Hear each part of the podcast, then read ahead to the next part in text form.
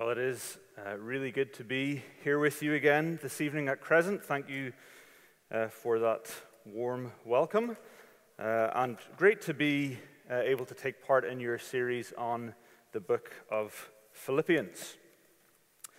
So, tonight our subject is the best goal in life. And we're going to be looking at the next section of Philippians uh, chapter 3 and the first 16 verses, and exploring Paul's major goals and ambitions in life. Now, thinking about ambitions, uh, one thing that I really enjoy is to watch sports documentaries, especially those ones that give you a real insight into the life of the athlete. I admire the single mindedness, the passion, the determination, the hard work and grit that is required to become world class as an athlete. And some people just push the boundaries beyond what we would think is even possible. I remember a couple of years ago uh, watching a National Geographic documentary called Free Solo. I'm not sure if you've, you've heard of that. Uh, it charts the story of a guy called Alex Honnold, who is a climber, and his goal was to climb El Capitan, that famous uh, mountain in uh, Yosemite National Park in the US. Now, a while ago, uh, I was then at Clip and Climb at my daughter's birthday, and you, cl- climbing that sort of sheer cliff face, whatever, you know, few feet it is up in the air, that's about as, as far as I can uh, go when it comes to, to climbing. But Alex planned to climb all 3,000 uh, feet of El Capitan on his own with no ropes, no safety measures, and uh, like at that point, my mind just stops. I, I, just, I just can't even take it in. But it was quite interesting to see his life as he prepared for this, as he prepared himself physically and mentally for the challenge that was ahead, as he prepared his body, and as he, as he got himself in that mindset that would allow him to tackle uh, such a challenge as this. And that single mindedness is just remarkable. Now, that type of single minded commitment is what Paul has as he pursued his goal. And we'll read about that in just a minute here in Philippians 3. For him, the prize was so dazzling that nothing else compared to it, and it was worth giving everything for, worth rearranging his whole life and committing to fully. So here's a question as we think about the best goal in life this evening Where do your greatest ambitions lie? That is the question at the center of our passage tonight. Uh, in Philippians 3, Paul describes the ambitions that drive his own life. He lets us into his thinking and shows us that his ambitions at this stage of life are very different from the ambitions that he held previously. What about you, though? And, and what about me? What achievements in life would you be satisfied with? What would make it all worthwhile if you were to accomplish your goals? Philippians 3 forces us to think beyond just the immediate goals we have before us, beyond the, the busyness and activity that so easily distracts us from the big picture. And it makes us lift our heads from what occupies our time and energy and, and try and think more broadly. Let's turn to Philippians 3 and read the first 16 verses.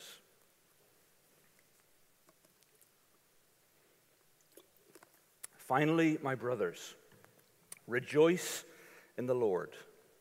To write the same thing to you is no trouble to me and is safe for you. Look out for the dogs Look out for the evildoers. Look out for those who mutilate the flesh.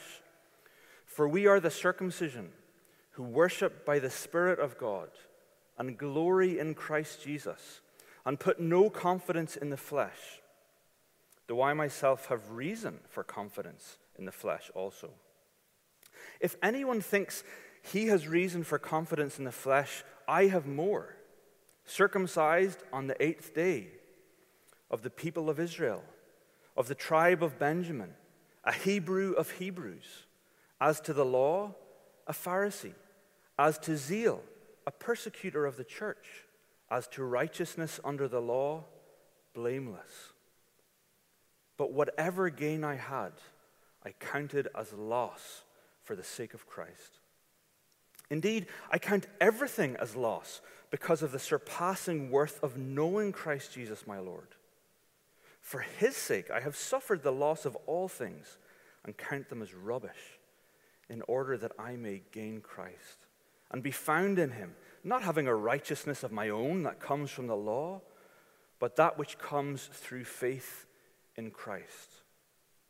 The righteousness from God that depends on faith, that I may know him and the power of his resurrection, and may share his sufferings, becoming like him in his death, that by any means possible I may attain the resurrection from the dead. Not that I have already obtained this, or am already perfect, but I press on to make it my own, because Christ Jesus has made me his own. Brothers, I do not consider that I have made it my own, but one thing I do forgetting what lies behind and straining forward to what lies ahead, I press on toward the goal for the prize of the upward call of God in Christ Jesus. Let those of us who are mature think this way.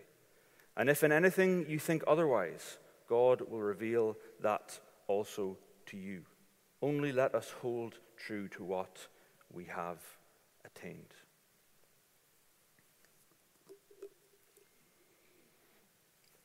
So, as we read this passage, we have to ask whether it is possible for us to look at these few short sentences and to discover the best goal in life. Can we learn something here that transcends all uh, differences uh, of time and place, that holds true regardless of our personal circumstances or the shifts in the societies over the years? Do we learn something that is as true for us today as it was for Paul in the first century?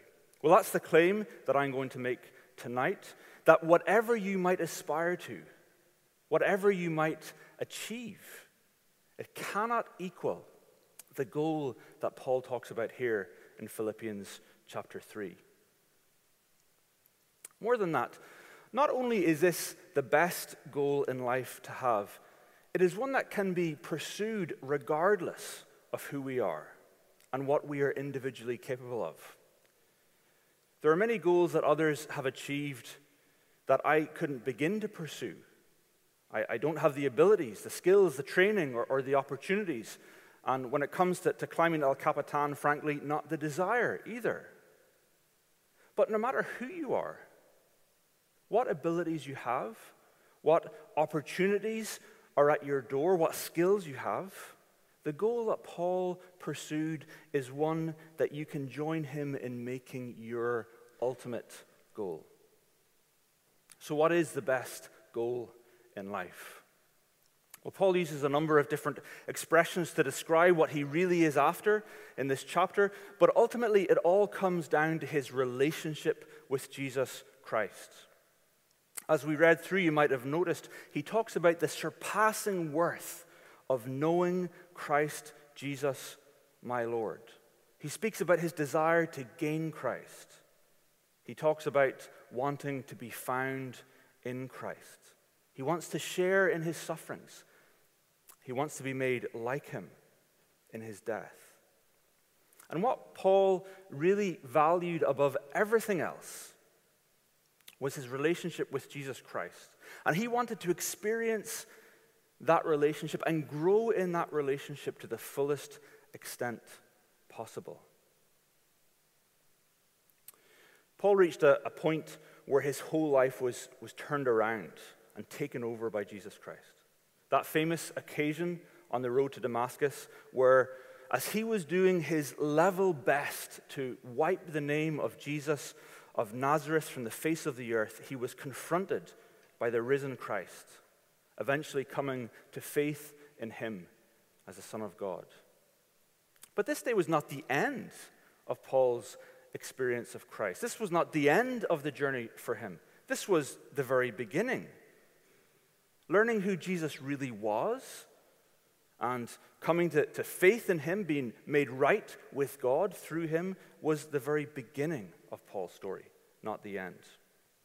And here we find him some years later in prison for Jesus' sake, facing persecution and abandonment, facing the envy and rivalry of those that sought to disrupt his ministry. And we find someone who still wants nothing more than to grow in his knowledge of his Savior. He wants nothing more than to grow in his relationship with Christ. But that wasn't how it always was for Paul, because he started off with a totally different set of goals. And we're often encouraged to, to have goals, aren't we? In, in work, in education, in many different areas of life. And that can be really good and can be important and valuable. I read a quotation recently that a man without a goal is like a ship without a rudder. And without clear goals, in work, for example, it is really easy to expend a lot of effort and energy and cost and achieve very little, or achieve very little of significance. but what if we have the wrong goals? What if the things that we aspire to are not really worth the significance and value that we attribute to them? We live in a society and at a time when the goals and aspirations that are often presented to us as honorable and worthy and worthwhile are, are not always in step with the scriptures. And it's incredibly tempting to allow the aspirations and goals of those around us to become our aspirations, to become our goals. But there are dangers in doing that. Whenever we adopt goals that are less than what we could, we fail to pursue, pursue the goals that we, that we should and could be pursuing. And not only that, we can actually become devastated by the effect of pursuing less worthy goals that we have elevated to become ultimate goals. And that was Paul's experience. In this passage, he uses his own life's experience to show how he had chased the wrong things in life. You know, he had everything going for him. In terms of his opportunities and achievements in life, he accomplished far more than any of his contemporaries, and far more than, than many or all of us.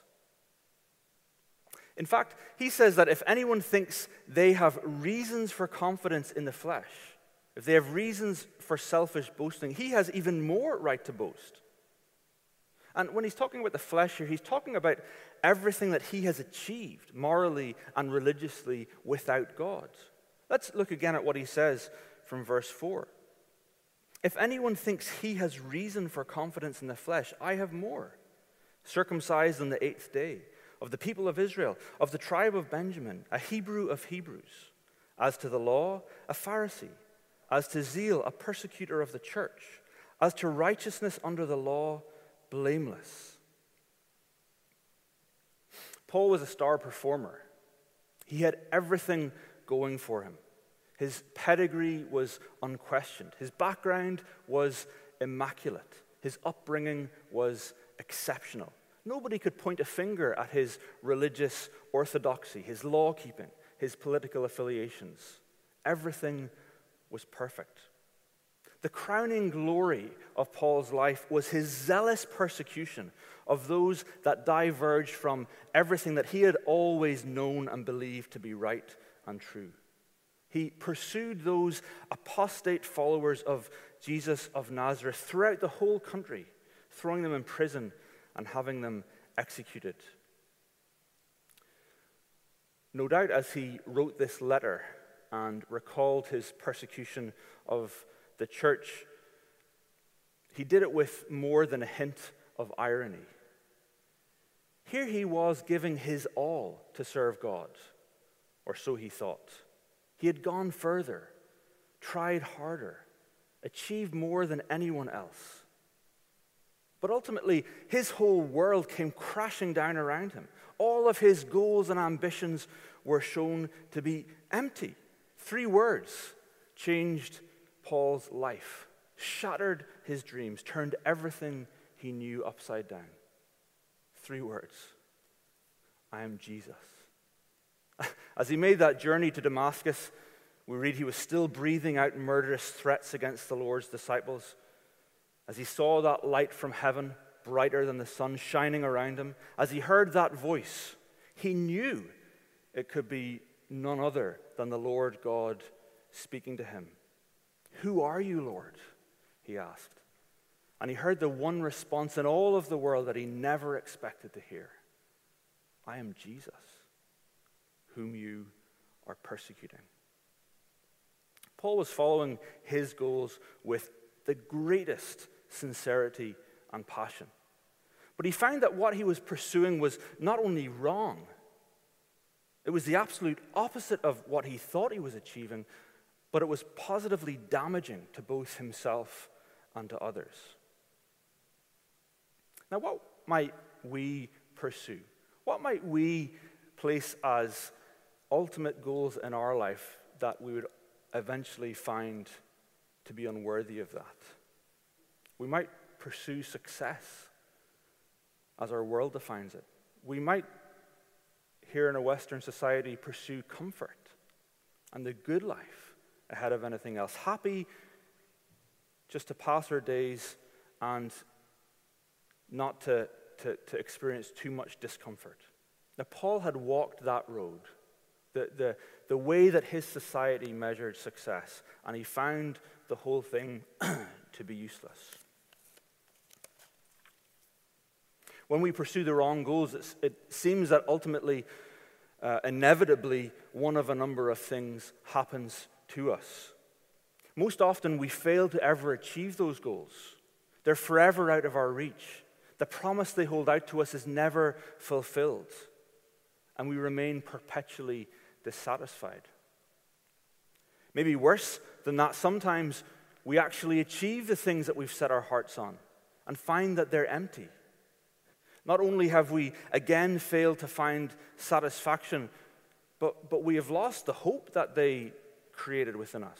And we could think of many stories of people who achieved far beyond what they ever dreamed of, only to have their lives fall apart because they had been chasing empty idols. But ultimately, the problem with having the wrong goals is that typically they don't have any eternal significance. But Paul, well, his whole value system had now been recalibrated. His world had been turned upside down. Let's continue and look at this next remarkable section where Paul explains how the things that once meant everything to him were now of no value at all. Verse 7 Whatever gain I had, I counted as loss for the sake of Christ. Indeed, I count everything as loss because of the surpassing worth of knowing Christ Jesus my Lord. For his sake I have suffered the loss of all things and count them as rubbish in order that I may gain Christ and be found in him, not having a righteousness of my own that comes from the law, but that which comes through faith in Christ, the righteousness from God that depends on faith. There's a progression here you might have noticed through this section. First, he says that whatever that, that he counted whatever gain he had as loss for the sake of Christ.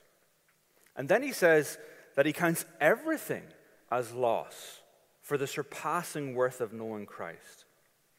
And then that he had suffered the loss of all things and counted them as rubbish that he might gain Christ.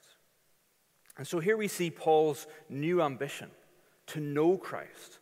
He says, I want to be like Jesus Christ. I want to know him as intimately as I can know him. I want to experience him to the greatest extent possible. What he had come to realize was that Jesus Christ is everything. He had tried to live life on his own terms, with his own goals, going his own way, and he'd made an absolute mess of all of it. Now he had given up all confidence in himself and was instead depending entirely on Jesus Christ for everything. Jesus was a source of his righteousness. He was his hope for the future. He was the one that he gloried in. And Paul knew that, that one day the Lord would call time on his life here on earth.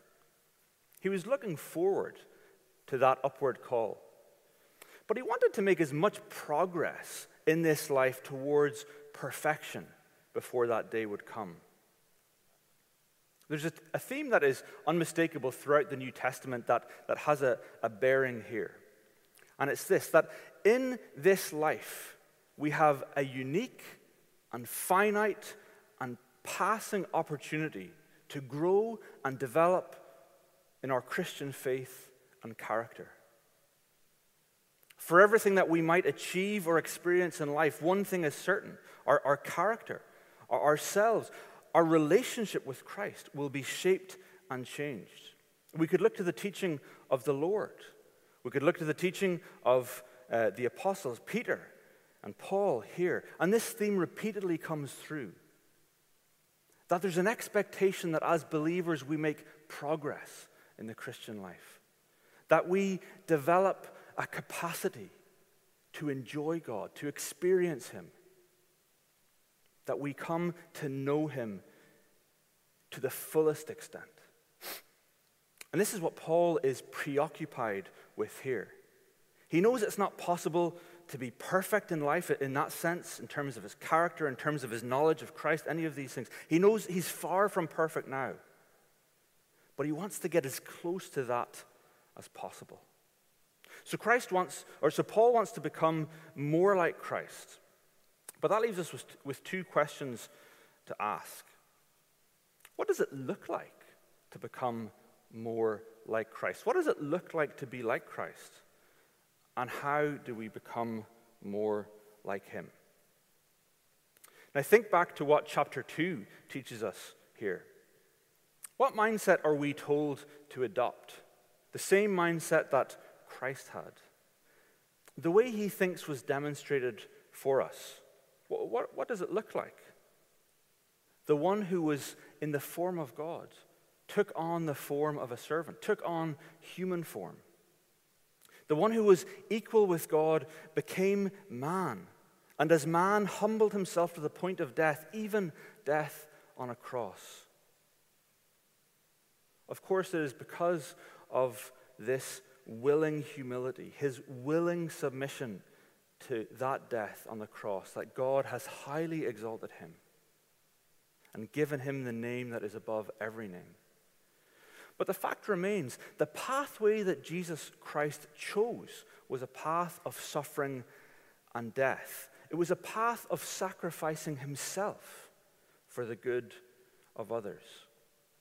So if we ask the question, what does it look like to become more like Christ, we find the answer in his humility and suffering. If we ask, how do we become more like him, we find that it is by following the path that he took. And it's actually really interesting to, to take the time to compare the language of that section of chapter 2 here with chapter 3, because it seems like there's a really deliberate comparison between how the life of Christ is described and the life of Paul here. And it must be the same for us too. There's only so far that we can grow in our knowledge of Christ without following that journey. Another principle that is undeniable in the scriptures is that followers of Jesus Christ should expect to suffer as he did. Now, often we don't like that idea. Often I don't like that idea, but we can't deny that that's true. The Lord Himself said in John 15, as He laid out for His disciples the reality of the type of life that they would experience following him. He said, If they persecuted me, they will also persecute you. Romans 8, that chapter that talks about the, the, the, future glory of the sons of God, links that future glory that we will share with Christ to our present sufferings with Him. And in this passage, we see that the way to knowing Christ more fully is to share in His sufferings. Now, you might have heard of the idea or of the expression lived experience. This idea that you can't understand somebody or their circumstances if you haven't lived through the experiences that they have lived through. Now, there's lots of ways in which that idea is, is taken to the extreme in a really unhealthy way. But here's the Christian version of it we can't really get to know Christ unless we allow Him to take over our life and to lead us through what He went through the way of the cross. For Paul, suffering was not something to be avoided at all costs. We do think like that sometimes, don't we? Avoid suffering and discomfort at all costs. But for Paul, suffering was an opportunity to be made more like Christ and one that he would gladly embrace. But the idea of suffering and of being made like him in his death is not left in isolation. Notice that Paul talks of the resurrection of the Lord and that we come to know Christ by the power of his resurrection. These two things in combination sharing in his sufferings and knowing him in the power of his resurrection. And of course, in the ultimate sense, sharing in his sufferings, being made like him in his death, none of that makes any sense outside of the reality of the resurrection. But even in the here and now, in the middle of the trials and of the suffering, Paul is confident of experiencing the resurrection power of Christ and of being strengthened and kept and led through the suffering. Now, he had yet to experience the fullness of that resurrection. His statement in verse 11 can be a little confusing. He says that by any means possible I may attain the resurrection from the dead. Now, he wasn't uncertain about the inevitability of his part in that resurrection or his eventual transformation to be like Christ. He just wasn't certain of the path between here and there. But he wanted to use every opportunity to strain towards the goal, that goal, and to be brought into closer conformity with Christ. So let's just pause here for a second as we conclude. What is being asked of us in this chapter? What are the exhortations that Paul gives to the Philippian Christians? Is the message for us to, to try and uh, make ourselves more like Christ? Is it to try and achieve this on our own initiative, with our own power? No. Paul had already tried living life his way, and that had ended with him pursuing the worst goals. But the thing that comes out here again and again is that our, it's our thinking that matters. And actually, that's a major theme right through the book of Philippians. Having our thinking changed uh, to come in line and to match the way that heaven thinks. In verse 15, we read, Let those of us who are mature think this way. And if in anything you think otherwise, God will reveal that also to you. Do we want to be made like Christ? Are we willing to share in his sufferings? It is his power at work in us that will change us and make us more like him. But is that what we are aspiring towards? Is that what we have made as the chief goal of our lives? I often notice that I have again slipped into aspiring for the wrong things. Again, have lost sight of this uh, wonderful uh, reality of knowing Christ and treasuring that as the greatest goal in life. And so often the Lord has to remind me and to point out the worthless nature of the things that I so often aspire towards.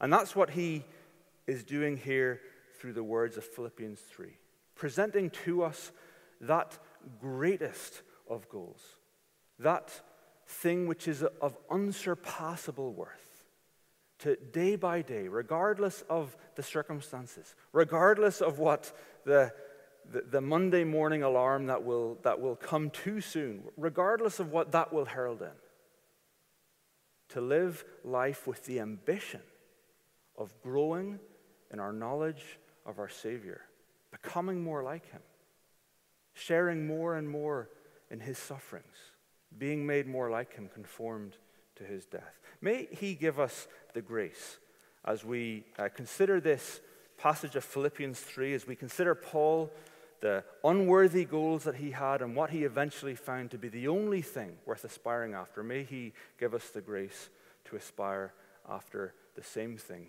to treasure and value the surpassing worth of knowing Christ Jesus, my Lord.